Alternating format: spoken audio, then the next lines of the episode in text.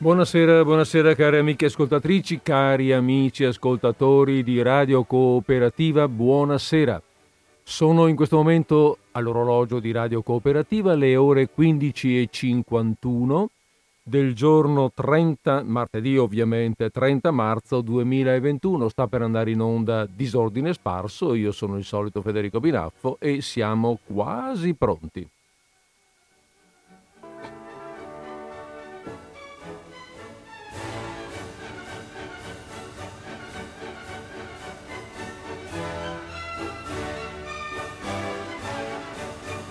Ale, via. Eh, abbiamo tacitato il, i soldatini di Radeschi e dopo aver tacitato loro ci mettiamo a parlare noi, ovviamente.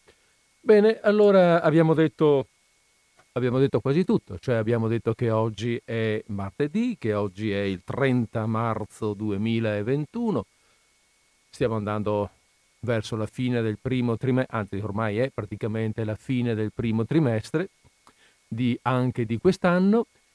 La domenica prossima sarà Pasqua e mh, eh, abbiamo detto che questo è disordine spasso e quindi abbiamo con ciò confermato che siamo in diretta. Benissimo, allora che cosa facciamo oggi in diretta, il 30 marzo, il martedì pomeriggio, eccetera, eccetera, eccetera? Beh, oggi andiamo sul classico. Beh, voi mi direte sì, vabbè, perché la settimana scorsa, no, dico, Manzoni non è da considerarsi un classico. Sì, vabbè, certo, è un classico, però vuoi mettere adesso quando uno dice classico, intende qualcosa di ancora più classico. Eh, qualcosa che più classico non si può. Oggi prendiamo mm, niente proprio di meno che le straordinarie, mitiche storie di un grande autore latino. Pensa un po'. Si tratta di Publio Ovidio Nasone, Publius Ovidius Naso, scritto qua sul... Eh, così è scritto, così si chiama. Meglio noto ai giorni nostri semplicemente come Ovidio, naturalmente. Il nostro Ovidio, beh, insomma diciamo due parole, di Ovidio credo che non abbiamo mai tirato fuori nulla, non l'abbiamo mai eh, espressamente nominato, quindi magari vale la pena di dire un attimo dove sta, dove si trova, dove si colloca Ebbene, eh, Ovidio eh, nasce a Sulmona nel 43 a.C. e morirà a, eh, Te- a Tomi, pardon, Tomi sul Mar Nero, ehm, una località che adesso è in Romania, nel 18 d.C., in esilio. Esiliato lì da una decina d'anni ormai, da, da, da, mh, mm, dall'imperatore Augusto. E allora uno si chiede ma cosa ha fatto mai di male questo povero Ovidio per essere esiliato, addirittura mandato a morire in esilio, non più rientrato in patria. E beh, insomma, non si sa di preciso, non è ben chiaro. Gli studiosi si ehm, danno sulla parola l'uno con l'altro per dire no, è questo, no, ma sarà quell'altro, ma non si sa, in realtà qualcosa molto probabilmente legato alla poesia, perché una volta per la poesia evidentemente si poteva anche andare in esilio, perché Ovidio, evidentemente, è stato uno dei principali, è un poeta, no? ed è uno dei principali esponenti della letteratura latina dei suoi tempi. È nato da una famiglia patrizia, famiglia ricca. Questo gli ha permesso di studiare e di viaggiare fin da giovane, fin da molto giovane. Poi sapete come sono i genitori, no? Hanno sempre delle idee sui figli, vogliono che prendano il pezzo di carta, queste robe qua, insomma. E il padre avrebbe avuto piacere di vedere il ragazzo avviato a qualcosa di più serio, diciamo così, della letteratura. E so io, magari l'avvocatura, la politica, qualcosa di più importante, di farne un uomo di, come dire, eh, di quelli che si fanno notare nella Roma dell'epoca ma lui invece frequenta circoli letterari e comincia già da molto presto, già da giovane, a produrre le sue opere. Ha scritto moltissimo in realtà, eh? ha scritto davvero molto nei suoi 62, 61, 62 anni di vita. E, ehm, in gioventù ha scritto opere prevalentemente di argomento amoroso, ma come giusto che sia, insomma, da ragazzo.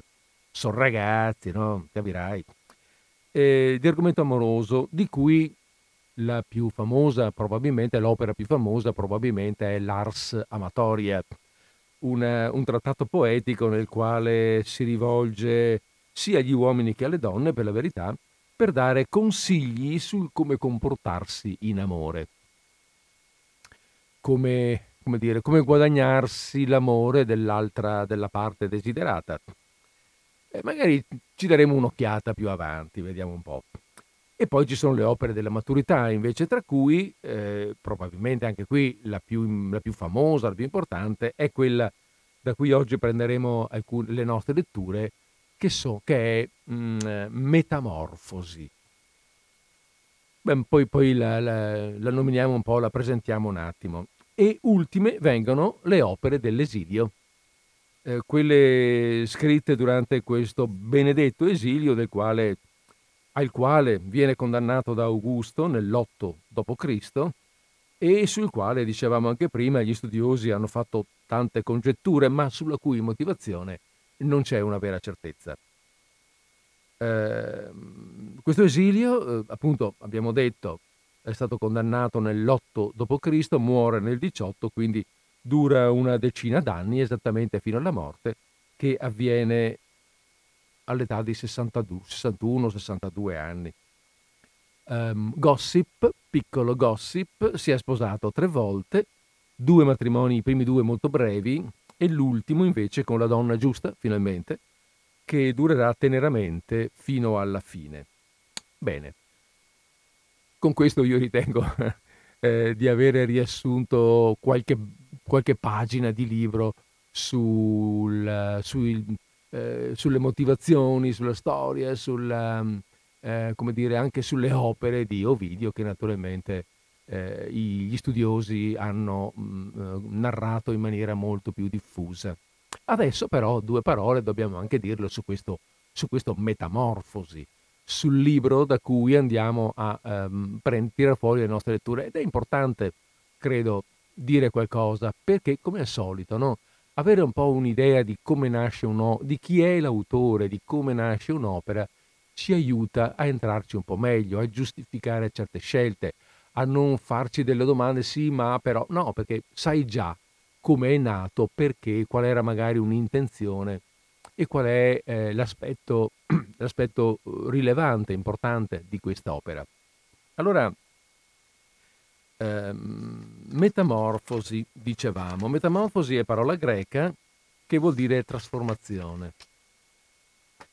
E, ehm, di che cosa si tratta? Beh, si tratta di un poema, un poema mm, poetico, eh, quindi, che si compone di 15 libri. Però attenzione, eh, libri sì, non, non interpretiamolo alla maniera attuale eh, si tratta, diciamo così, di, di, di capitoli, se vogliamo. L'opera di per sé è assolutamente unitaria. Non sono 15 libri scritti su argomenti più o meno similari. No, è tutta la stessa storia che viene raccontata. Eh, si definiscono libri perché eh, questo dipende dal, sostanzialmente dalla lunghezza dei rotoli, rotoli di papiro o di pergamena, suppongo, sui quali allora si scriveva finito un rotolo ne prendo un altro e, e ne ha presi 15 evidentemente e ciascuno è un libro. Quindi da un libro all'altro, cioè tutta la storia una, non ha soluzione di continuità, è tutta una unica grande storia. E in realtà questo, che può sembrare un aspetto banale, perché dice, vabbè, è un'unica storia, come un romanzo, in un certo senso. Però invece è un aspetto sostanziale, uno degli aspetti, un aspetto importante ecco, della, eh, di, delle metamorfosi di Ovidio, perché metamorfosi in realtà è la raccolta, espressa in circa 12.000 versi, eh, la raccolta di oltre 250 miti greci. Quindi roba già nota, roba già conosciuta, miti antichi, all'epoca di Ovidio probabilmente già passati, fanno parte di una religione vecchia e, ehm, e sono già stati raccontati quindi da altri. Quello che fa, ecco però, ecco, dobbiamo immaginare questi miti, queste storie, queste come eh, una specie di, non so come dire, come storie a sé stanti, ciascuna, ciascuna per sé. Se vogliamo immaginarle un pochettino, mi piace questa immagine, come una specie di eh, cielo buio stellato e ogni stella è lì, è, di queste, è una di queste storie, una di questi miti. Quindi sono dentro lo stesso grande cielo, che è poi il cielo della mitologia, il cielo della, eh, dell'eterno, mm, della divinità, ma sono lì, ciascuna a sé stante, eh, che rappresenta un fatto, un evento, un, ehm, o meglio, rappresenta un pensiero anche, rappresenta una, mm, una motivazione, una tradizione. Cosa fa, um, cosa fa Ovidio? Ovidio li prende, li raccoglie tutti insieme e li tratta dando loro una continuità in realtà, legando storie e personaggi che in realtà viaggiano staccati. Finora hanno viaggiato staccati da ogni contesto, ognuno per conto suo nell'ambito di quest- del, appunto della mitologia. E allora di queste stelle perse nel, nel, nel cielo buio fa come tante tessere di mosaico, le accosta, le mette vicino e ne fa un unico grande disegno. E questo è un aspetto eh, che ha avuto una grande importanza nella, eh, nella costruzione di quest'opera. Ovviamente sono storie che rimangono eterne, storie fuori dal tempo, accadute un tempo forse che continuano ad essere accadute continuamente perché sono le storie dell'eternità, diciamo così, in un certo senso. La narrazione che ne fa Ovidio è una narrazione, quindi, proprio perché costruisce questa sua storia, ne fa una narrazione conseguenziale, cioè parte da un inizio e arriva fino ad un certo punto. Parte dal caos, il caos primordiale, eh, che è lo stato, mh, mm, lo stato in cui sono sorti, si, si, sono formati, sono sorti gli dei praticamente, e eh, arriva fino alla storia dell'uomo, fino a ricostruire in un certo senso la storia dell'uomo. Sempre siamo nell'arco della grande mitologia.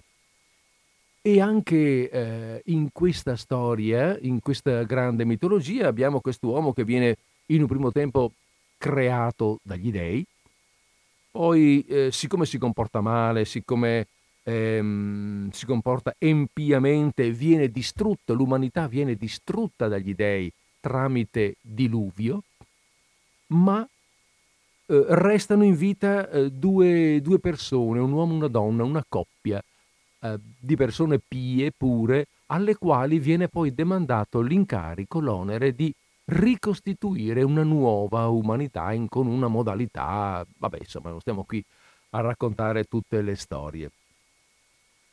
Allora parte da qui ehm, ehm, Ovidio sua, in questo suo libro e arriva via via nel tempo, ma senza darsi veramente delle scadenze, ma arriva eh, in qualche modo fino a storie che riguardano Roma e eh, in queste storie arriva poi fino alla morte di Giulio Cesare che avviene, che è avvenuta, era avvenuta appunto nel 44 avanti Cristo.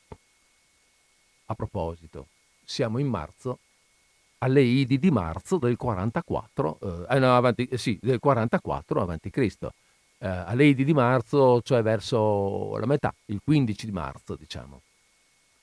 Ma pensa, eh, non mi è venuto così, mi viene in mente adesso. Allora, va bene.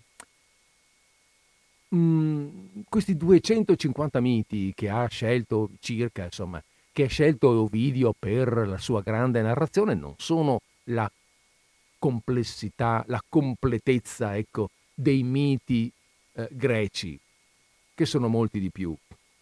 Sono quelli, eh, lui ha scelto quelli che parlano di trasformazioni.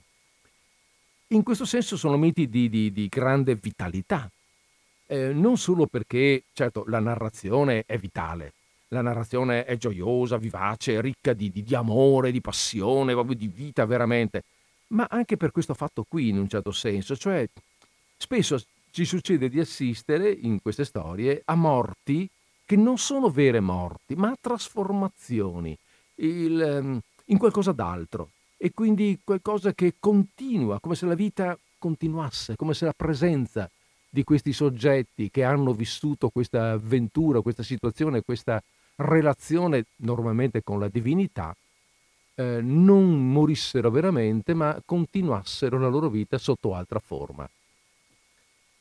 Va bene. E, e vabbè, adesso cominciamo a leggere. Insomma, no, io ho, vi ho raccontato, ho, ho, fatto un po' di presentazione generale, spero di non avervi annoiato.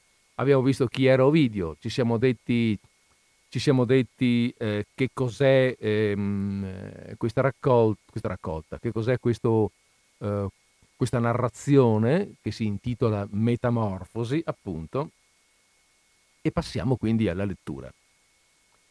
Uh, la prima storia che ho scelto è quella della, di una ninfa, la ninfa Io, si chiama proprio così, eh, la ninfa si chiama Io, la quale è figlia ehm, del fiume Inaco, che deve trovarsi da qualche parte in Grecia evidentemente.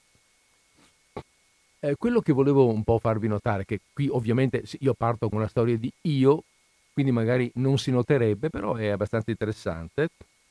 Eh, la storia precedente a questa trattava di un'altra ninfa, certa Daphne, che era invece figlia di un altro fiume, il fiume Peneo. Ecco, dico questo perché eh, poi nella lettura vi sia chiaro, riuscite a, a a, a sentire, a cogliere con quale finezza, con quale leggerezza Ovidio riesce a trovare un gancio che lega insieme questi due racconti mitologici, che in realtà, insomma, per conto loro sarebbero ognuno per conto suo. Il racconto di Daphne è appena finito, comincia quello di Io. Vi do qualche, mm, vi do un minutino, yeah, di tregua, eh, di tregua all'orecchio e poi attacchiamo con la storia di Io, presa da Metamorfosi di Ovidio.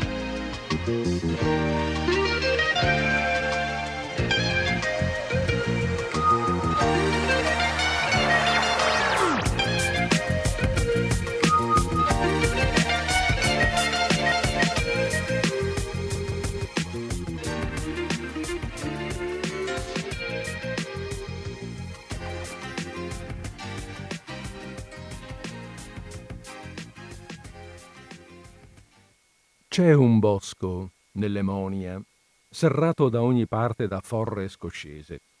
Lo chiamano Tempe. Attraverso questa vallata, il Peneo, che sgorga dalle, de, dalle falde del Pindo, scorre via con le sue onde spumeggianti e giù balzando pesante solleva nebbie che si muovono in leggere fumate e spruzza dall'alto le cime degli alberi e col suo frastuono rintrona posti vicini e lontani. Questa è la dimora, la sede, il sacrario del grande fiume.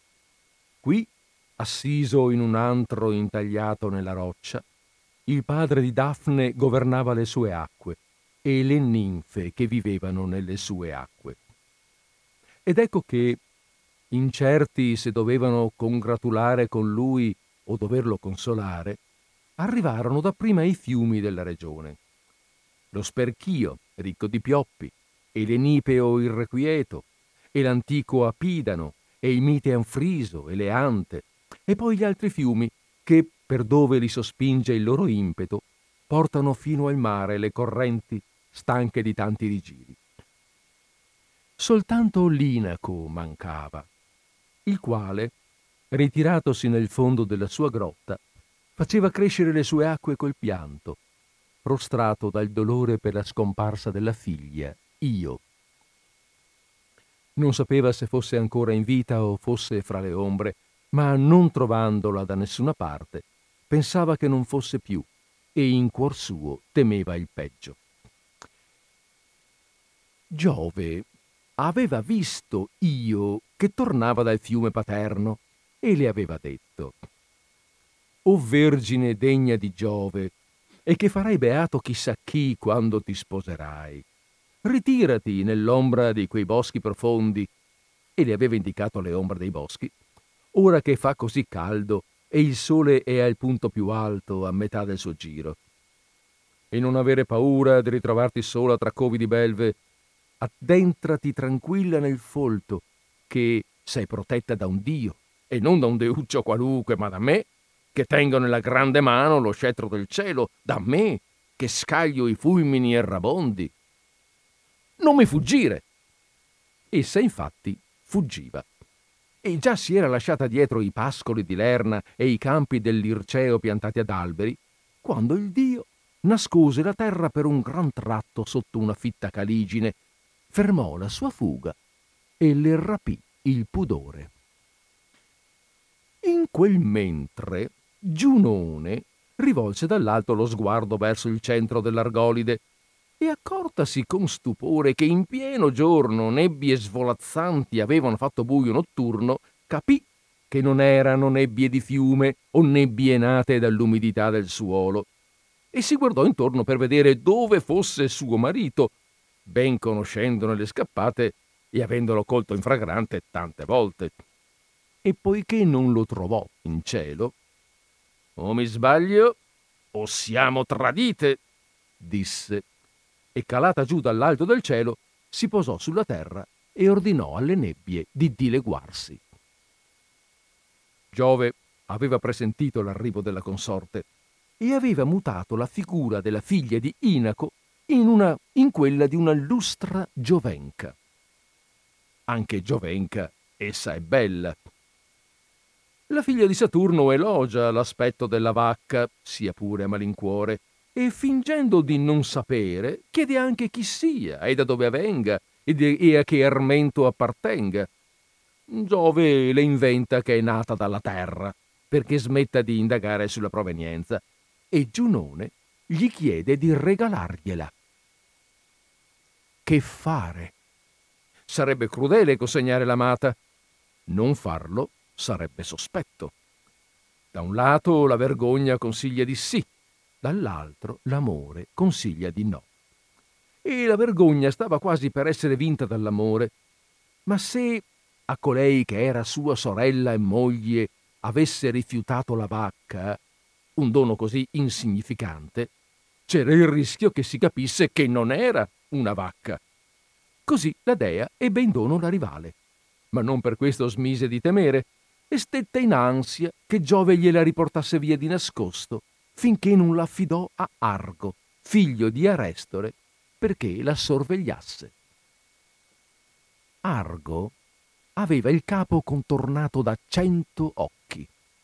Questi occhi si riposavano a turno a due per volta, mentre gli altri restavano aperti e continuavano a fare la guardia.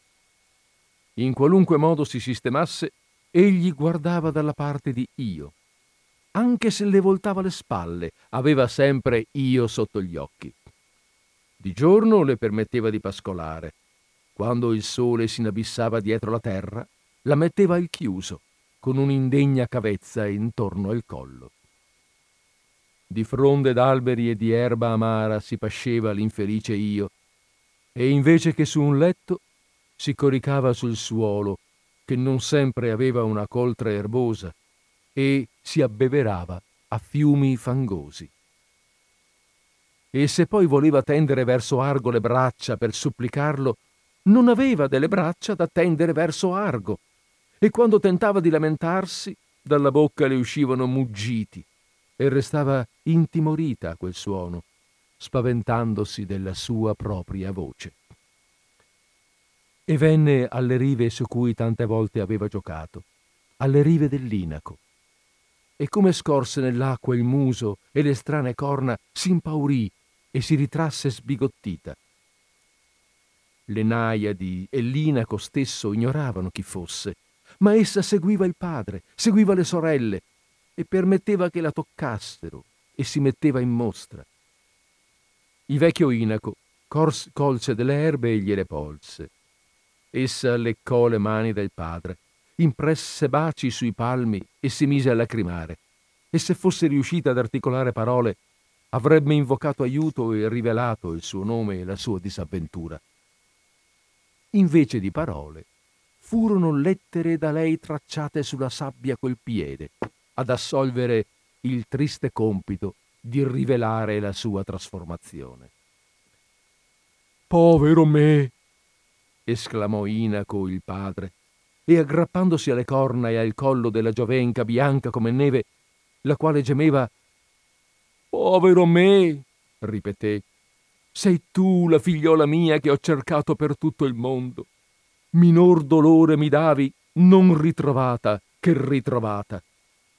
Tu taci e non dici nulla in risposta a quello che dico, ma solo emetti sospiri dal profondo del petto, e unica cosa che puoi, alle mie parole rispondi con muggiti.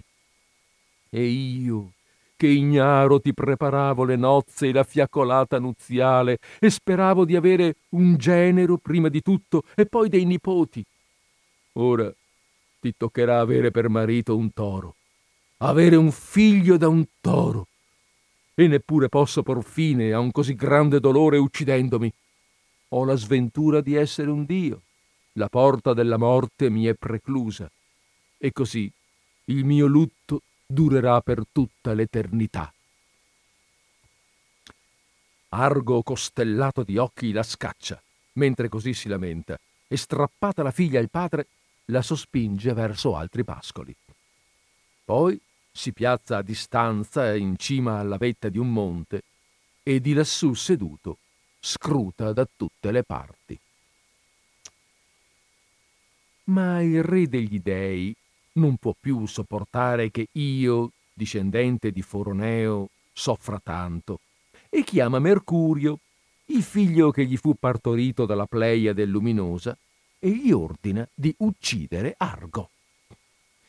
Un attimo e Mercurio ha già le ali ai piedi, in mano la magica bacchetta che infonde il sonno e il copricapo sui capelli. Così acconciato, cala dalla rocca del padre Giove sulla terra. Lì si toglie il copricapo e depone le ali, conserva soltanto la verga e con questa, fingendosi un pastore, sospinge per campi fuori mano caprette che ruba mentre passa e suona una canzone su uno strumento fatto unendo canne. Argo, il guardiano agli ordini di Giunone, rimane affascinato da quei nuovi suoni. Chiunque tu sia, potresti anche sederti con me su questa roccia, dice. E infatti in nessun altro posto c'è un'erba più grassa per le bestie e vedi, c'è un'ombra ideale per un pastore. Il nipote di Atlante si siede e, chiacchierando di molte cose, lo intrattiene mentre la giornata trascorre e, suonando canzoni sulle canne congiunte, tenta di addormentare quegli occhi vigilanti. Quello però si sforza di resistere al molle sonno e per quanto il sopore gli scenda su una parte degli occhi, pure col resto continua a vegliare. E anzi, dato che la zampogna è stata inventata da poco, chiede anche in che modo sia stata inventata. E allora Mercurio dice, sui gelidi monti dell'Arcadia, tra le amadriadi di, no- di Nonacre, c'era una naiade famosissima che le compagne chiamavano Siringa. Più di una volta era riuscita a sfuggire alle insidie dei satiri e dei tanti dei che vivono nelle selve ombrose o nella fertile campagna. Seguace di Diana, la dea di Ortigia, si era votata anche alla castità e vestiva anche alla maniera di Diana, tanto che c'era da confondersi e da scambiarla per la figlia di Latona, se non fosse che lei aveva un ago di corniolo mentre l'altra ha un arco d'oro. Malgrado questo, ci si confondeva lo stesso.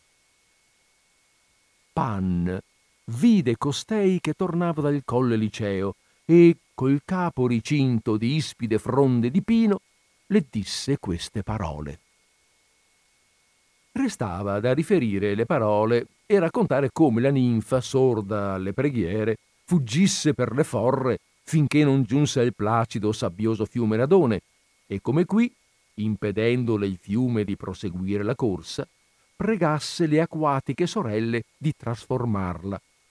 E come Pan, quando credeva ormai di averla presa, stringesse al posto del corpo di siringa un ciuffo di canne palustri e si mettesse a sospirare. E allora l'aria, vibrando dentro le canne, produsse un suono delicato simile a un lamento. E il Dio, incantato dalla dolcezza di quella musica mai udita prima, disse Ecco come continuerò a stare in tua compagnia. E saldate tra loro con cera alcune cannucce di disuguale lunghezza, mantenne allo strumento il nome della fanciulla, Siringa. Queste cose stava per dire Mercurio, il dio del Cillene, quando vide che tutti gli occhi di Argo avevano ceduto e tutti gli sguardi erano velati dal sonno. Subito rattiene la voce e rafforza il sopore accarezzando con la magica verga le palpebre illanguidite e risolutamente con la spada a forma di falce lo colpisce mentre è lì che tentenna dove la testa confina col collo e lo butta giù insanguinato dal suo macigno, facendogli macchiare di sangue la rupe scoscesa. O Argo, tu giaci, e spento è lo sguardo che avevi in tante pupille uguale notte grava sui tuoi cento occhi. Giunone, figlia di Saturno, prende questi occhi e li fissa sulle penne del pavone a lei sacro, costellandogli la coda di gemme sfavillanti. Poi, ardendo d'ira, prontamente si sfoga, facendo apparire dinanzi agli occhi e alla mente della rivale argolica l'orribile Erinni, cacciandole nel petto un invisibile pungolo e facendola correre atterrita per tutto il mondo. E ormai non restava a Dio che giungere anche a te, o Nilo, in quella corsa smisurata. Appena giunse, si buttò in ginocchio sulla sponda, rovesciò il collo all'indietro e levando, unica cosa che poteva, lo sguardo verso gli astri, con gemiti e lacrime e muggiti penosi, parve lamentarsi con Giove e pregarlo di porre fine alle sue sventure. E Giove getta le braccia al collo della sua consorte e la prega di mettere finalmente termine a quella punizione. Per il futuro non temere, le dice, costei non ti darà mai più dispiaceri, e chiama a testimone la palude dello stige. Come la dea si placa, io riprende l'aspetto di una volta e torna com'era prima. Cadono le setole dal corpo, le corna rientrano, il cerchio dell'occhio si restringe, si ritira il muso, ricompaiono le braccia e le mani e lo zoccolo si dissolve, rifluendo in cinque unghie. Nulla resta in lei della vacca, tranne il candore della figura. E, felice di servirsi di due soli piedi, la ninfa si drizza, ed esita a parlare per paura di muggire come una giovenca e timidamente riprova ad usare la favella per qualche tempo perduta. Ora è una dea famosissima, venerata dalle folle vestite di lino.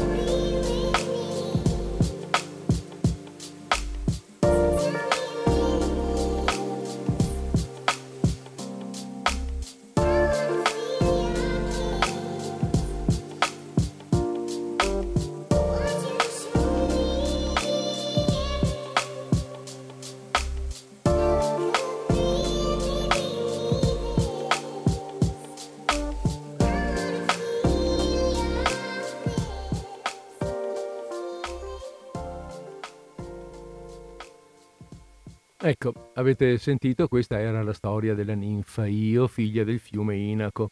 E i fiumi hanno, hanno figlie che sono ninfe ehm, e sono tutte piccole divinità e ce ne sono un'infinità effettivamente se ci pensate, perché quanti sono i fiumi, quante figlie avranno che, che girano, che vanno, le onde, le ondine, le...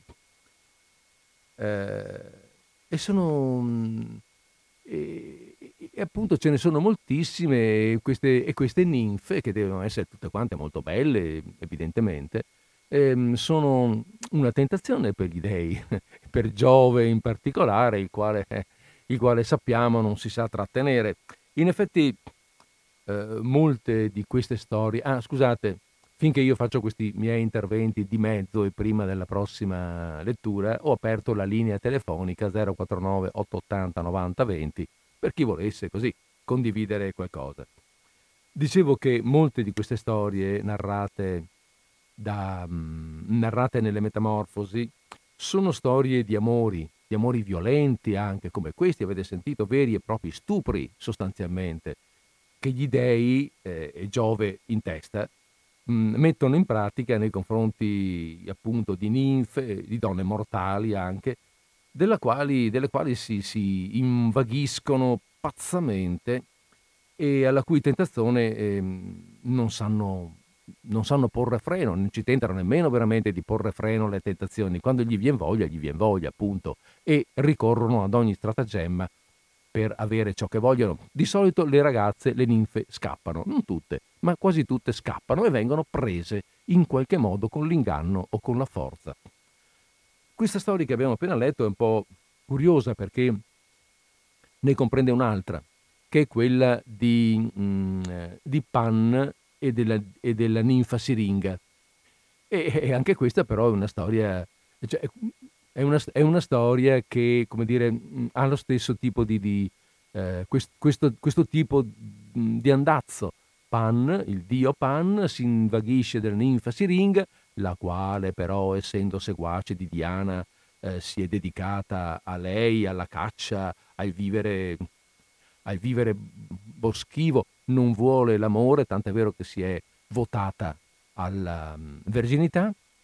E quando si trova questa ragazza eh, così in difficoltà perché Pan la sta per raggiungere, chiede di essere trasformata e anche lei viene trasformata in canne palustri da cui eh, Pan ricava la siringa, appunto. Questo era il nome, ehm, non so se anche greco, ma sicuramente latino, per il, il flauto a canne, a canne di, di, diversa lunghezza. Il famoso flauto di Pan, insomma, la siringa. Eh, va bene, allora queste, questa è la prima storia che ci siamo raccontati. Storia di, di dei ampiamente umanizzati, eh? Eh, Giove che rincorre le ragazze, Giunone che si arrabbia con Giove e si vendica sulla ragazza, eh, insomma, mm, ed è, una, è, tutto un percorso di, di, di, di, questo tipo, quello che troviamo in questi miti. La prossima storia, invece, eh, è molto più drammatica, molto più mm, anche, come dire, avventurosa, ehm, carica di, di, emozione, forse la più, eh, per qualcuno la più bella, ma sicuramente una delle più ehm, emotivamente importanti del, delle metamorfosi ed è quella che viene esattamente dopo questa che abbiamo appena sentito. Quindi vi do ancora un, mi prendo ancora appunto un minuto di pausa e dopodiché attacchiamo con la storia di, di Fetonte. Um, vediamo un attimo. Sì. Ah, ecco sì, una cosa volevo prima dirvi. Nel gran finale, nel gran finale eh, Ovidio ci fa sapere che eh, io, arrivata inseguita dalla furia delle Erinni, cioè di queste, queste appunto furie che creano la, la pazzia, che creano la, la, l'orrore, la, paura, il terrore, e quindi inseguite, e che Giunone le aveva lanciato contro sempre per vendetta, um, inseguita da, da, dalle rinni, arriva fino al Nilo. Dopodiché Giove insomma, riesce a pacificare la moglie e la ragazza ritorna ad essere donna. E poi dice, dice qui l'autore, ora è una dea famosissima venerata dalle folle vestite di lino. Questa dea famosissima sarebbe Iside, venerata dagli egiziani, eh, vestiti di lino, per l'appunto sono gli egiziani. Bene, e eh, da qui ripartirà la prossima eh, narrazione.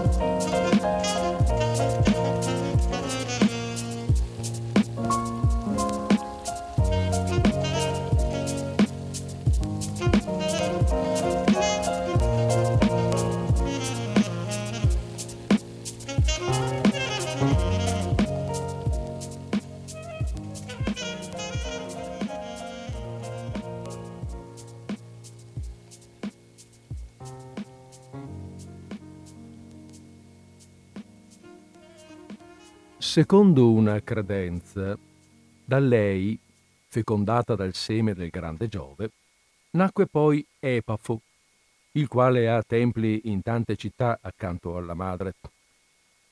Pari per fierezza e danni ad Epafo era Fetonte, figlio del sole. E un giorno che questi, superbo per avere un simile padre, si vantò di essere superiore a lui, Epafo, il nipote di Inaco, non lo tollerò e rispose Sciocco, tu credi a tutto quello che ti dice tua madre e vai tronfio di un padre immaginario. Arrossì Fetonte e pieno di vergogna represse lo sdegno e andò a riferire alla madre Climene quella calunnia. E le disse Cosa che ti addolorerà ancor più, madre mia? Io, che sono così franco, così orgoglioso, ho dovuto tacere non sopporto l'idea che qualcuno abbia potuto insultarmi a questo modo senza che potessi ribattere. E perciò tu, se è vero che sono di stirpe celeste, dammi la prova di così illustri natali e mostrami che il mio posto è il cielo. Così disse, ed avvinse con le braccia il collo della madre e la scongiurò, per il bene suo e per quello di Merope e per quello delle proprie sorelle ancora da maritare, di dargli un segno del vero padre. Climene, non si sa se spinta più dalle preghiere del figlio o dall'ira per essere stata messa sotto accusa, levò al cielo tutte e due le braccia e guardando diritto verso il sole esclamò Per questo fulgore splendido di raggi balenanti che ci vede e ci ode, io ti giuro, figlio, che tu sei nato da questo sole che ti sta di fronte, da questo sole che regola la vita sulla terra. Se quel che dico è menzogna, mai più egli mi consente di guardarlo e sia questo per i miei occhi l'ultimo giorno. Del resto, non ti ci vorrà molto a trovare la casa di tuo padre. Il luogo dove dimora e da dove sorge è vicino alla nostra regione. Se così ti aggrada, vai e informati da lui direttamente. Balza su lieto Fetonte dopo queste parole della madre, tutto preso dall'idea del cielo. Lascia la sua Etiopia, traversa l'India che si stende sotto le vampe solari e prestamente arriva dove sorge suo padre. In realtà qui finisce il libro primo, inizia il libro secondo, ma come avete sentito, come dicevamo prima, la storia continua, perché dice la reggia del sole si levava alta con le sue immense colonne, tutta scintillante d'oro e di rame dai bagliori di fiamma. Lucido avorio rivestiva il frontone. La porta a due battenti mandava sprazzi d'argento. L'arte superava la materia. Su quella porta, infatti, Vulcano aveva cesellato le distese marine che ricingono la terraferma e l'orbe terrestre e il cielo che la sovrasta. L'acqua ha dei azzurri, Tritone che suona, il mutevole Proteo e Geone che con le sue tante braccia pren- preme enormi dorsi di balene e Doride con le sue figlie, di cui alcune si vedono nuotare, altre star sedute su scogli ad asciugarsi i verdi capelli, qualcuna a navigare in groppa un pesce. Non hanno tutte lo stesso viso, ma nemmeno diverso, come deve essere, trattandosi di sorelle. La terra porta uomini e città e boschi, animali e fiumi e ninfe con le altre divinità della campagna. Sopra è raffigurato il cielo che brilla di luci. Sei costellazioni sul battente destro e altrettante su quello sinistro. Qui giunse, per una via in salita, il figlio di Climene, e appena entrò nella dimora, nella dimora del discusso genitore, subito si recò al suo cospetto. Fermandosi però a distanza, più da vicino non ne sosteneva la vista. Il sole sedeva, avvolto in un manto purpureo, su un trono scintillante di fulgidi smeraldi. A destra e a sinistra stavano il giorno e il mese e l'anno e i secoli e le ore, disposte a uguale distanza l'una dall'altra. Stava la primavera incoronata di fiori, stava l'estate nuda, che portava ghirlande di spighe, e stava l'autunno imbrattato di uva calpestata, e l'inverno ghiaccio, con i bianchi capelli irrigiditi. Con i suoi occhi con cui scorge ogni cosa, il sole, seduto al centro, vide il giovane intimorito da tutte quelle novità e gli disse Come mai sei venuto? Che cosa cerchi su questa rocca, Fetonte, rampollo mio che mai rinnegherei? Rispose Fetonte. O luce comune del mondo immenso, Febo padre, se mi concedi di usare questa parola e se Climene non dice il falso per nascondere una colpa, dammi una prova, o genitore, grazie alla quale ognuno sappia che sono davvero tuo figlio, e levami questo dubbio dal cuore. Allora il genitore si tolse i raggi che gli sfolgoravano tutti intorno al capo, lo invitò ad avvicinarsi e abbracciatolo disse Non c'è ragione che io neghi che sei mio, e Climene ti ha detto il vero sulla tua nascita. E, per levarti ogni dubbio, chiedi quello che vuoi e lo otterrai, io te lo concederò. Tu, palude su cui giurano gli dei, sconosciuta ai nostri occhi, sii testimone di questa promessa. Aveva appena finito che quello gli chiese il cocchio e il permesso di guidare per un giorno i cavalli dai piedi alati. Si pentì il padre di avere giurato e scuotendo tre o quattro volte il capo luminoso esclamò Parole folli ti ho detto se ora questo tu mi dici. Ah, oh, si potesse non dare quel che si è giurato. Credimi, figlio, questa è l'unica cosa che vorrei rifiutarti. Dissuadere però è permesso. Pericoloso è quello che vuoi. Grande cosa chiedi, Fetonte, una cosa che non si confà né a queste tue forze né a questa tua età così tenera. Vuole il destino che tu sia un mortale. Non è da mortale ciò che desideri. Tu non sai, ma nemmeno un Dio potrebbe ottenere quello a cui aspiri tu. Che ognuno abbia le pretese che vuole, ma è certo che nessuno all'infuori di me sa stare sul cocchio fiammeggiante. Neppure il Signore del vasto Olimpo, che scaglia furiosi fulmini con la terribile mano, saprebbe guidare questo cocchio. E che cosa abbiamo di più grande di Giove? Ripida è all'inizio la via, tanto che a fatica vi si inerpicano i cavalli pur freschi al mattino. A metà è altissima nel cielo e molte volte io stesso provo timore a guardare di lassù il mare e la terra e il petto mi trepita di paura e sgomento. L'ultimo tratto è una china strapiombo che richiede mano ferma. Allora perfino Teti, che mi accoglie al termine delle sue onde, teme sempre che io debba precipitare. Aggiungi che, senza sosta, il cielo gira vorticosamente, trascinando le alte stelle e facendole turbinare. Io avanzo contro il turbine, senza lasciarmi travolgere da quella spinta a cui null'altro resiste, e corro in senso contrario al suo rapido giro. Immagina di avere il cocchio. Che farai? riuscirai ad avanzare contro il roteare dei poli senza che la velocità del cielo ti porti via.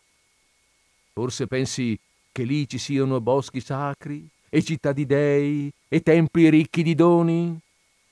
Si passa attraverso insidie e figure di bestie feroci e per quando tu segua la via giusta senza sbagliare, pure dovrai avventurarti tra le corna del toro rivolto contro di te e attraverso l'arco dell'arciere demonia e le fauci del furioso leone e attraverso lo scorpione che piega le chele crudeli con un lungo giro e il granchio che piega le sue chele da un'altra parte.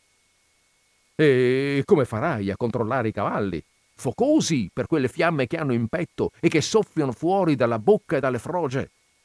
A stento obbediscono a me quando i loro animi indomiti si sono riscaldati e il collo si ribella alle briglie. Sta dunque attento, figlio, perché non sia proprio io a farti un favore funesto. E finché siamo in tempo, cambia la tua richiesta. Per credere di essere del, mio sangue, tu vuoi, è vero, una prova sicura. La prova sicura è questo mio timore. Il mio paterno sgomento dimostra che sono tuo padre. Guarda, guarda il mio volto, e potessi tu figgermi gli occhi nel petto e cogliere l'ansia paterna che ho dentro. Infine, guarda di quante cose è ricco il mondo intorno, e di tanti e così grandi beni del cielo e della terra e del mare, chiedi qualcosa. Nulla ti rifiuterò. Questo solo ti scongiuro di non domandarmi, che veramente va chiamato una pena, non un onore. Una pena fetonte mi chiedi come favore. Uh, perché mi getti le braccia al collo per blandirmi insensato? Non dubitare. Avrai, l'abbiamo giurato sulle onde dello Stige, qualunque cosa desideri, ma esprimi un desiderio più saggio. Lo aveva ammonito, ma il giovane non vuol sentire discorsi e insiste nella sua idea e smania dalla voglia di guidare. E allora, dopo avere indugiato il più possibile, il genitore lo conduce all'alto cocchio, dono di Vulcano. D'oro era l'asse, d'oro la stanga, d'oro il cerchio delle ruote, d'argento la serie di raggi. Lungo i giochi, topazzi e gemme poste in fila rimandavano al sole sfaviglianti bagliori. E mentre l'audace Fetonte contemplava stupito queste cose e ne studiava i particolari, ecco che dall'oriente lucente l'aurora puntuale spalancò i battenti purpurei e l'atrio pieno di rose. Fuggono le stelle e Lucifero alla retroguardia lascia per ultimo il campo del cielo.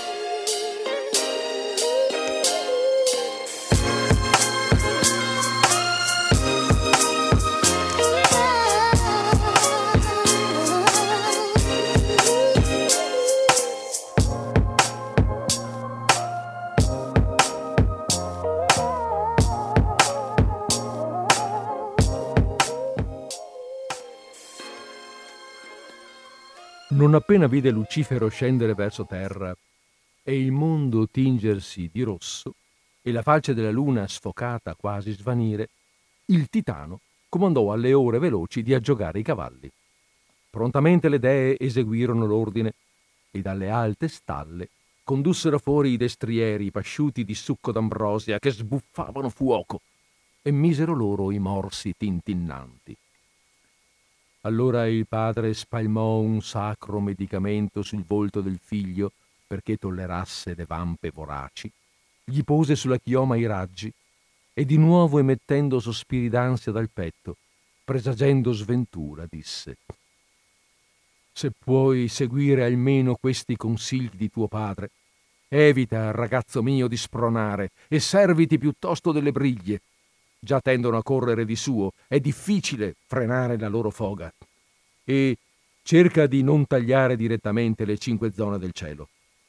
C'è una pista che si snoda obliquamente con una gran curvatura e resta compresa entro tre zone, senza toccare né il polo australe né l'orsa dalla parte del, d'Aquilone. Passa di lì, vedrai chiaramente le tracce delle ruote. E perché il cielo e la terra ricevono pari e giusto calore, non spingere in basso il cocchio e non lo lanciare troppo in alto nel cielo, Spostandoti troppo verso l'alto, bruceresti le dimore celesti, verso il basso, la terra. A mezza altezza andrai sicurissimo. E bada che le ruote non pieghino troppo a destra, verso il serpente contorto, o, non ti conducono troppo a sinistra, giù, verso l'altare. Tienti fra l'uno e l'altro. Per il resto mi affido alla fortuna, che ti aiuti e pensi a te, spero, meglio di quanto sappia fare tu stesso. Mentre parlo, la notte umida ha toccato la meta segnata sulle coste di Ponente. Non ci è permesso indugiare. Tocca a noi. L'aurora, scacciate le tenebre, risplende. Afferra le briglie, ma se puoi cambiare parere, Serviti dei miei consigli e non del mio cocchio finché sei in tempo e ancora sei qui su un terreno solido e non, e non ancora calchi, inesperto, questo carro che purtroppo hai scelto. Lascia dare a me la luce alla terra mentre tu guardi al sicuro. Balza Fetonte col suo giovane corpo sul cocchio volante, tutto impettito, felice di stringere finalmente in mano le briglie e di lassù ringrazia l'afflitto genitore. Frattanto, Piroente ed Eo ed Etone, gli, av- gli alati cavalli del sole e il quarto, Flegonte, riempiono l'aria di fiammeggianti nitriti e scalpitano, percuotendo con gli zoccoli il cancelli. Non appena Teti, che non sa quale destino attende suo nipote, li apre, dischiudendo loro gli spazi del cielo immenso, si slanciano fuori e agitando le zampe per l'aria squarciano la cortina di nebbie e sollevandosi sulle ali sorpassano gli euri che nascono anch'essi da quella parte. Ma il peso è leggero, non è quello che conoscono i cavalli del sole. Il giogo non grava su di loro come di solito fa. E, come senza opportuna zavorra, le navi di curve traballano e instabili perché troppo leggere sbandano per il mare, così il carro, privo del suo peso consueto, sobbalza per l'aria con grandi scosse e quasi sembra un carro vuoto. Appena se ne accorgono, i quattro destrieri si scatenano, lasciando la pista usuale e smettono di correre in modo ordinato. Lui si spaventa e non sa da che parte tirare le briglie che si è fatto affidare, non sa più dov'è la strada e anche se lo sapesse, non riuscirebbe a controllarli. Quando poi l'infelice Fetonte si volse a guardare dall'alto del cielo la terra che si stendeva in basso, lontana, lontanissima, impallidì e un improvviso sgomento gli fece tremare le ginocchia e in mezzo a tutta quella luce un velo di tenebra gli calò sugli occhi. Già vorrebbe non aver mai toccato i cavalli del padre, già si pente di avere avuto la prova della sua origine e di avere prevalso insistendo. Già preferirebbe che dicessero che sua madre, che suo padre è merope. E intanto e trascinato via come una nave sbattuta da furiosa borea che il pilota abbia rinunciato a dirigere, rimettendosi agli dèi e alle preghiere. Che fare? Dietro le spalle si è lasciato buona parte del cielo, ma davanti ce n'è di più. Mentalmente misura i due tratti e ora guarda dinanzi verso ponente, dove il destino gli nega di giungere. Ora guarda indietro, verso levante. Non sapendo decidere, resta impietrito, non molla le redini né ha la forza di tirarle e nemmeno conosce i nomi dei cavalli. Per giunta, sparse qua e là per il cielo screziato, vede rabbrividendo figure di animali mostruosi. C'è un punto dove lo scorpione incurva le sue pinze in due archi e dalla coda alle branche stende le sue membra per lo spazio di due costellazioni. Quando il fanciullo lo vede, che tutto trasuda di nero veleno e minaccia di colpirlo con la punta d'uncino, smarrito e gelato dallo spavento, lascia andare le briglie. E appena queste allentandosi sfiorano la groppa ai cavalli, i cavalli si mettono a correre a caso e, non impedendoglielo nessuno, vanno per sconosciute regioni dell'aria e per dove rispinge la foga, per lì si precipitano, cozzano contro le stelle infisse nella volta del cielo, trascinano il carro per luoghi sperduti. E ora si slanciano verso l'alto, ora si buttano a precipizio giù per i cammini in declivio riavvicinandosi alla terra. Con stupore la luna vede i destrieri del fratello passare al di sotto dei suoi e le nuvole ribollono e fumano. I punti più alti della terra cominciano a prendere fuoco. Il suolo perde gli umori, si secca e si fende. I pascoli si sbiancano, alle piante si bruciano le fronde e la messe inaridita fa da esca al flagello che la divora. Ma questo è niente. Ecco che le grandi città van distrutte con le loro mura e gli incendi riducono in cenere intere regioni con le loro popolazioni. Bruciano i boschi con i monti. Un rogo immenso è l'Etna, aggiunto fuoco a fuoco. Ardono il Parnaso dalle due cime, e l'Erice, il Cinto, e l'Otri, e il Rodope finalmente sgombro di nevi, e il Mimante, il Dindimo, il Micale, e il Citerone fatto per i sacri riti. Neppure la Scizia si salva, malgrado il suo freddo. Il Caucaso brucia, come l'Ossa e il Pindo e l'Olimpo più grande di entrambi e le Alpi sublimi e l'Appennino rannuvolato. E così Fetonte vede la terra accesa da tutte le parti e non resiste più a tutto quel calore.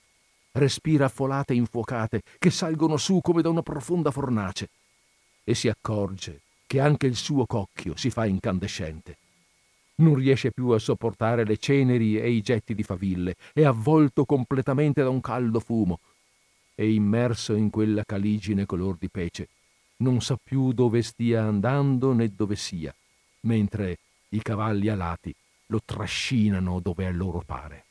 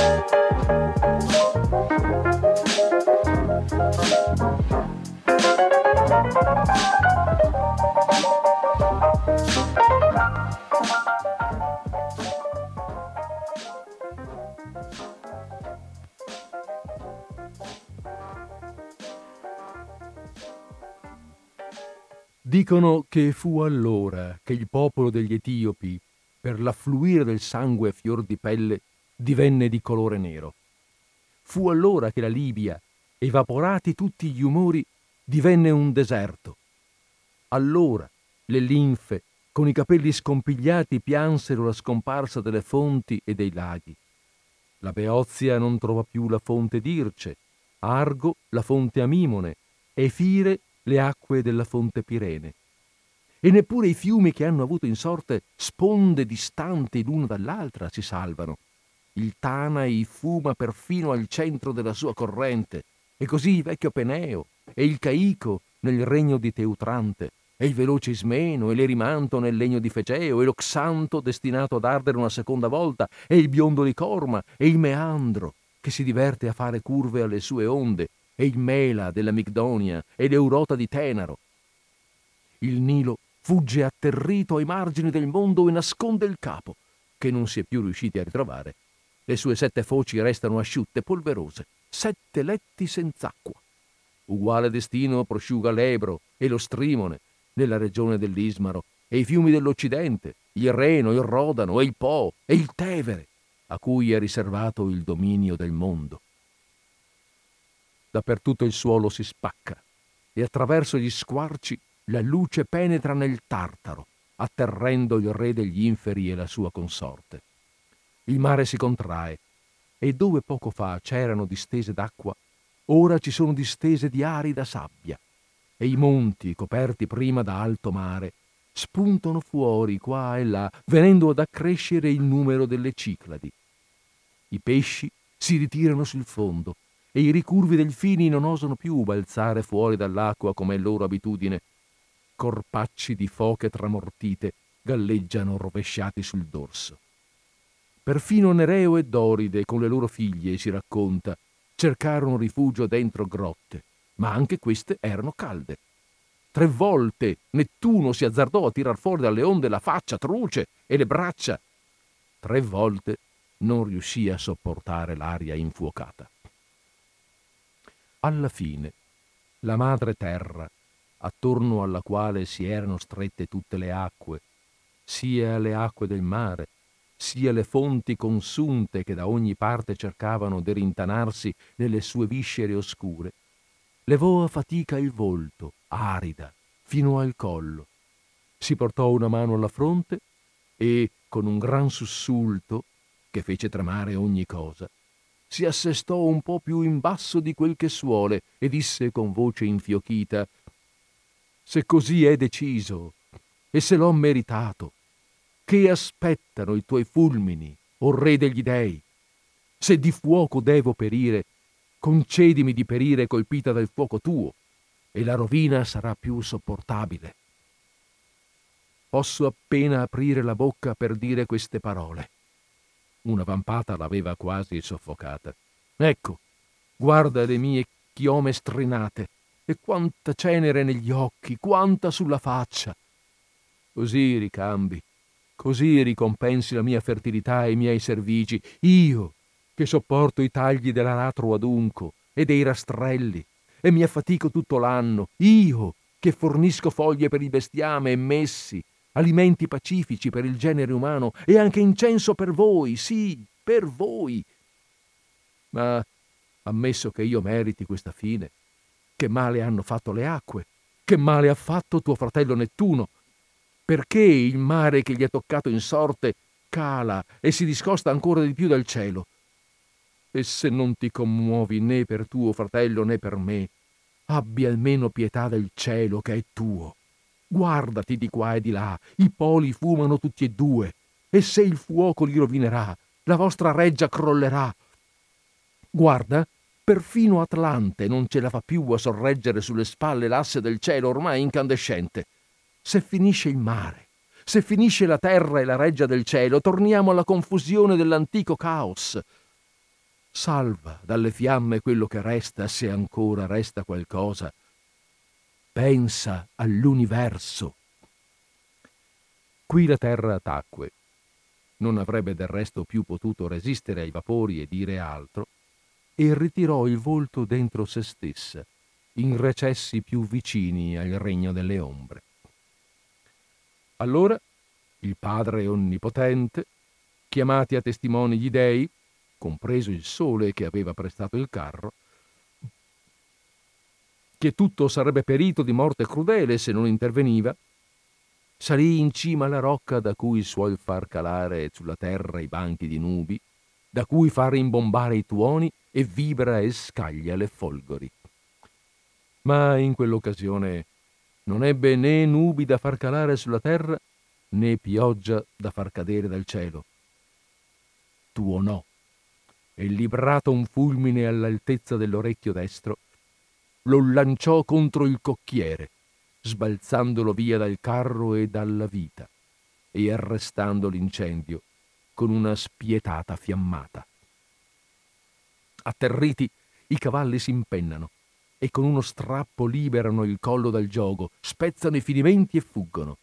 Qui cadono i morsi, lì l'asse divelto dalla stanga, di qua i raggi delle ruote, e per un gran tratto si disperdono i resti del cocchio fracassato. Petonte, con la fiamma che gli divora i capelli rosseggianti, precipita girando su se stesso e lascia per l'aria una lunga scia, come a volte una stella può sembrare che cada, anche se non cade, giù dal cielo sereno. Finisce lontano dalla patria, in un'altra parte del mondo, nel grandissimo Po, che gli deterge il viso fumante. Le naiadi d'Occidente seppelliscono il corpo incenerito dalla folgore a tre punte e sulla lapide scrivono dei versi. Qui giace Fetonte, auriga del cocchio di suo padre. Non seppe guidarlo e cadde, ma fu impresa grandiosa. Il padre, invece, affranto, aveva nascosto il proprio volto contratto dal dolore e, se dobbiamo crederci, dicono che tutto un giorno trascorse senza sole. Luce facevano i bagliori degli incendi, a qualcosa almeno servì quella catastrofe. Quanto a Climene, dopo che ebbe detto tutte le cose da dire per una disgrazia così grande, folle nel suo lutto, stracciatesi le vesti, andò in giro per tutto il mondo, alla ricerca dapprima del corpo inanimato, poi delle ossa, e alla fine ritrovò le ossa, sepolte su una riva straniera, e si accasciò sul tumulo e inondò di lacrime il nome che lesse sul marmo, scaldandolo col seno scoperto.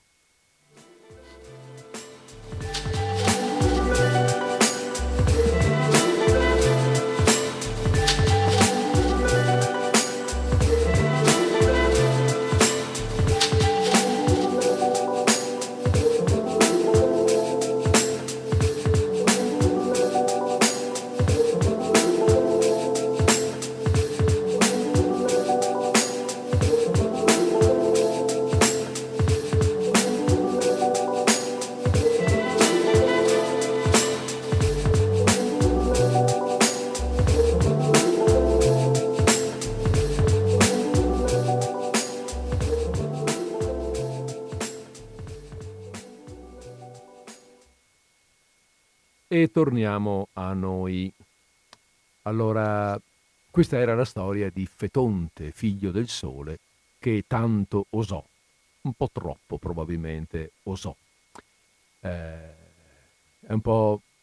Eh, I miti, si sa, hanno mm, di solito nascondono normalmente dei significati, delle intenzioni diverse. Eh, qui c'è una cosa da dire in realtà.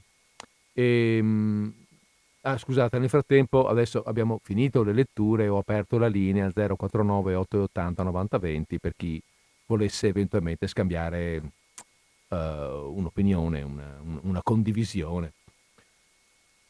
Ehm, dicevo che appunto normalmente i miti narrano di qualcosa, qualcosa che molto spesso eh, attiene alla, al profondo dell'uomo.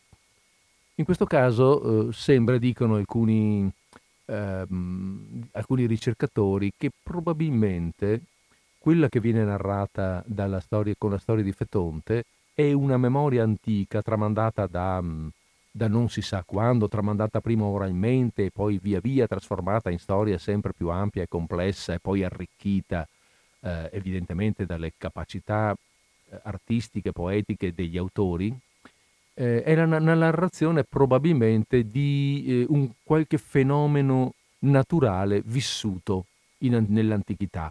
Potrebbe essere per esempio la caduta di un asteroide, secondo alcuni, ehm, che dovrebbe avere causato danni molto pesanti, evidentemente. Secondo altri, dato che si parla di questa rovina generale, secondo altri è ancora memoria invece di cose anche qui tramandate legate alla scomparsa della mitica Atlantide, legate al, all'esplosione, e questo è un fatto invece provato, del vulcano di Santorini. L'isola di Santorini è una delle Cicladi, fra l'altro le Cicladi sono anche nominate in questo racconto, eh, un'isola delle Cicladi che era un enorme vulcano che, boh, eh, non, sì, no, sto pensando a quanto tempo fa, francamente eh, non ho verificato e non me lo ricordo, comunque un enorme vulcano che nell'antichità esplose letteralmente. Eh, ciò che rimane oggi di Santorini è effettivamente una fetta di una enorme caldera da vulcano. E in mezzo mh, mm, è sorta un isolotto nuovo che è un vulcano effettivamente, non, mediamente attivo, non attivo che erutta, però eh, un, un, vulcano solforoso, quindi è una zona, una zona vulcanica e l'esplosione di Santorini è noto che distrusse un'intera civiltà.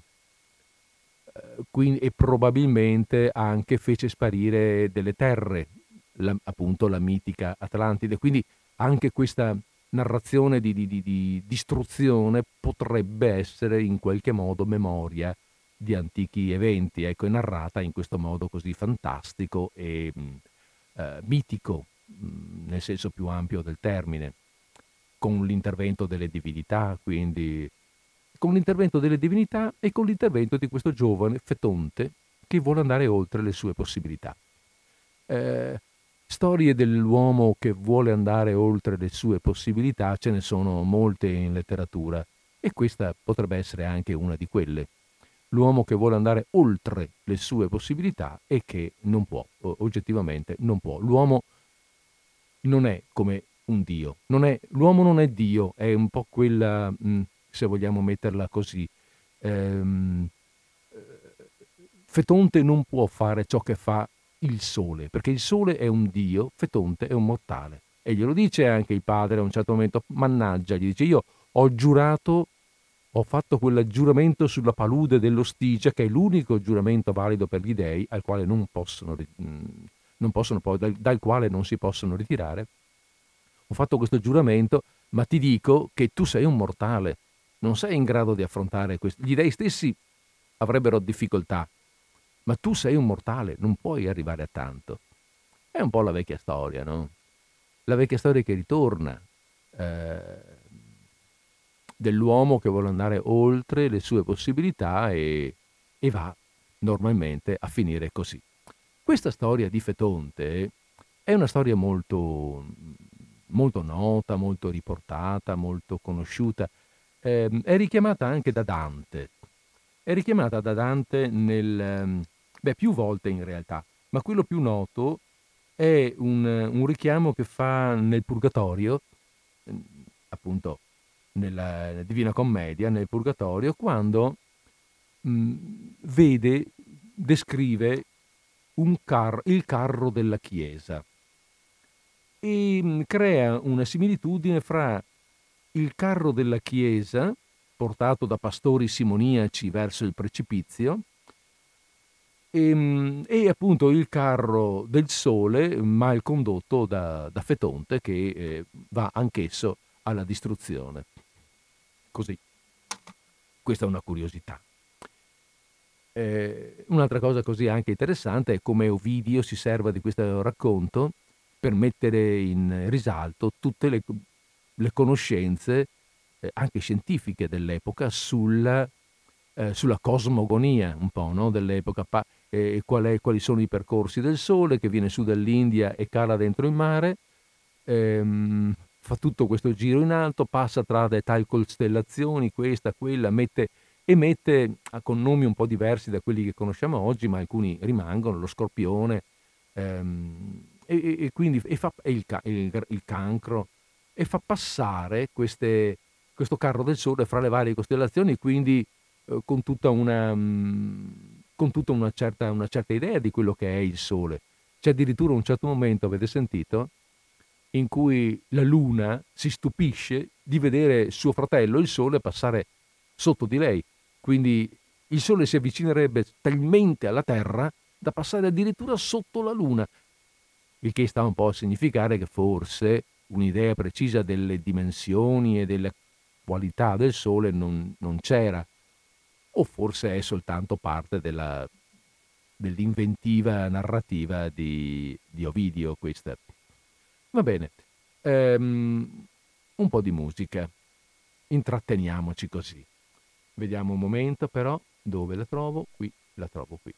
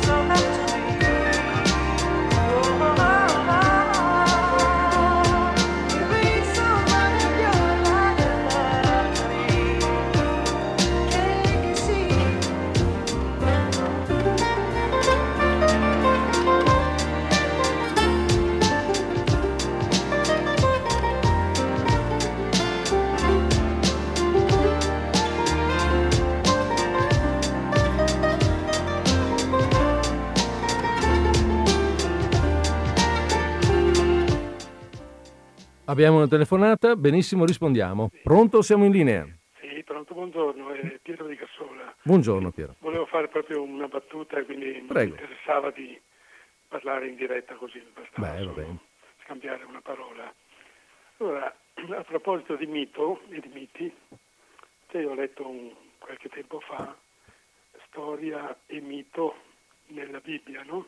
Mm, sì. Di Giovanni Garbini, che docente emerito, questo davvero emerito della, dell'Università della Sapienza, e scrive, tra gli altri, ha scritto uno sui Filistei, uno, altri libri, insomma altre opere, ma questa in particolare cita mh, quel confine che c'è tra il mito e quella che invece è, noi diremmo, la realtà. Sì. Ora, nostre, le nostre capacità però di distinguo sono sempre relative alla parte a cui apparteniamo, perché quando sentiamo del mito di Matusalemme, mille anni, mm, sì. diciamo che sì, un po' tanti. troviamo tutte le attenuanti, no? Certo. E, ed è per questo che è molto interessante, io così immodestamente la, mm se magari non l'ha già fatto, la indirizzerei su questa, è un libretto di un, libretto, mm, mm. è un libro certo. di, di mol, non molte pagine ma molto, molto pesante da, sì. da, da denso diciamo perché appunto il, il, modo di trattare tra il mito e la realtà eh, quella ripeto la nostra erronea accostamento, no? un dualismo che in realtà non, mm-hmm. non esiste. Però tra, tra, quello che è, così per semplificare, la, la, realtà e quello che invece è il racconto il mito in questo caso. Teniamo presente che nel mito di Gilgamesh eh, c'è la, la, città di Ur che mm-hmm. si deve cingere di, di mura proprio per l'attacco di quei semiti che erano preroni che andavano in giro a, sì. a seminare altro che miti, andavano a, mm. a fare le loro, le loro, incursioni. Scorrerie. Mm. Eh, chiamavano le scorrerie. Mm. Sempre citando il Garbini, eh, citando una, una, parte di queste eh, storie che lui eh, dice se nel deserto o in un luogo disabitato trovi una pozza d'acqua o quello che un punto di ristoro se chi hai di fronte è più forte di te patteggia, mm. se è più debole molto crudo, a fil di spada, tutto mm. là. Ecco, questo è per sì, dire sì. un pochettino come poi uno nella realtà può, può immergere i panni come vuole. Ah, sì, ecco, la ringrazio. Va bene, buonasera. Grazie, grazie, buonasera. Sì, io mi permetterei di fare anche un'altra. Mi, viene adesso, il nostro eh, ascoltatore mi ha fatto venire un'idea, cioè un'idea così, ha buttato lì un cenno anche sul fatto che eh, i miti sono anche la, riportano le convinzioni, le abitudini, le credenze, le, la cultura di un popolo e, e quindi sono diversi, eh, narrano le cose, a volte narrano cose simili, cioè ehm, eh, narrano o ehm, vogliono portare il pensiero, vogliono fare delle affermazioni che, sono, che sono, fanno parte del, della conoscenza dell'uomo in generale, ma sono raccontate in maniera profondamente diversa, per cui è difficile per chi ha cultura, fra virgolette, occidentale, comprendere i miti orientali e viceversa. E magari si, si sottovalutano certi valori che invece eh, non, sono non, sono da sottovalutare, ma semplicemente non siamo sempre in grado di capirli. Ma in questo modo abbiamo fatto le 17.19 e, e quasi le 17.20, per cui mi resta veramente qualche secondo per chiudere la trasmissione. Vi ringrazio per l'ascolto, vi saluto, vi ehm, eh, auguro una buona conclusione di giornata, una buona conclusione di settimana e vi do appuntamento a martedì prossimo, eh, stesso posto, stessa ora, con Disordine Sparso.